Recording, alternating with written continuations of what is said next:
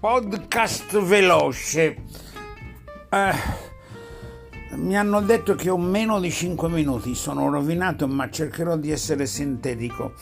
Questo post è dedicato alla vera storia di Pinco Palle da Monculi. Sarò veloce, chiaro che ogni, ogni tanto farò questi piccoli intermezzi.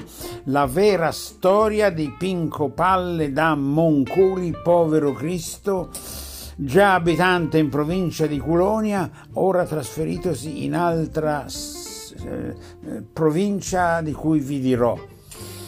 Questo pover'uomo ha voglia di parlare, quindi appena ha scoperto questo povero Cristo l'uso di questo podcast, podcasting system, lui l'ha ribattezzato podcasting system, gli piace la parola podcasting system, podcasting system.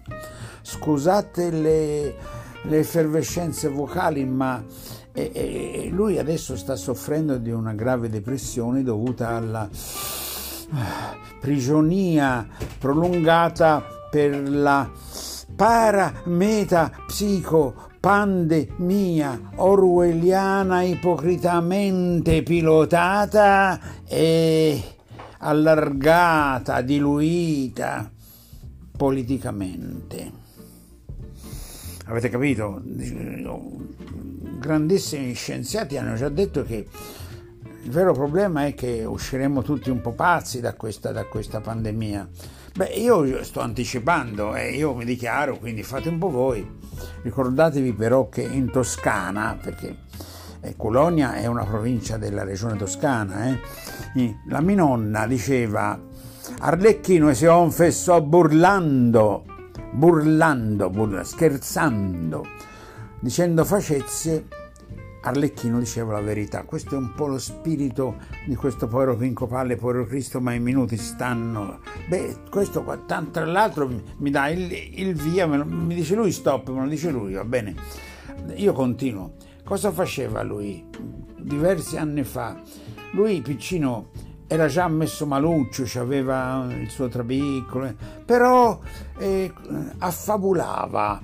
Periodicamente gli veniva dato un palcoscenico in una meravigliosa strada, la Via Larga di Florenzia, una strada famosa descritta da un grande scrittore Piero Bargellini io ora i nomi li faccio, io li faccio i nomi. Piero Bargellini scriveva di Via Larga. In questa via c'era, c'era un sito messo a disposizione così e così un po' forzatamente da un'amministrazione locale. Uh, questo apro una parentesi, eh, ma no, non la, la richiudo subito.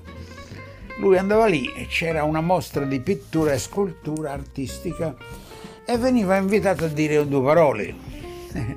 E lui gli piaceva chiacchierare con la gente. E intratteneva eh, dicendo le cose che sentiva. E c'era il moderatore lì, buonanima, un amico, un grande uomo semplice, sempliciotto, uno che veniva dalla guerra, dalla resistenza, da una vita vissuta importante, se la sognano tanti buffoni di oggi che voleva portare avanti questa, questo gruppo di persone in modo un po', un po sempliciotto, un po' alla, mm, alla ribollita, diciamo. Semplicemente, ma con tanta sincerità. Lui a un certo punto me la toglieva la parola perché se no io non finivo più. E con questo dibattito, che era diventato un teatrino, ma questa roba c'è. Eh. Guardate che nella nuvola c'è tutto, se avete pazienza ve la, ve la potete ritrovare. Eh. E, e, nascevano anche dei siparietti divertenti tra i due. A un certo punto, per eh, ragioni storiche, vicende della vita, questo sito si è dovuto abbandonare. E poi Quest'uomo forte, simpatico, generoso, generoso sì, era generoso, generoso con creatività e una intelligenza profonda che derivava dal suo mestiere di bottegaio. Bottegaio con la B maiuscola, eh? perché le botteghe sono quelle che hanno fatto, mi dicono time è scaduto, mi fermo qui, stop. E allora Big Ben ha detto stop, no dai, Google, stop, stop. Google, si va a mangiare. Vi lascio e riprendiamo il discorso.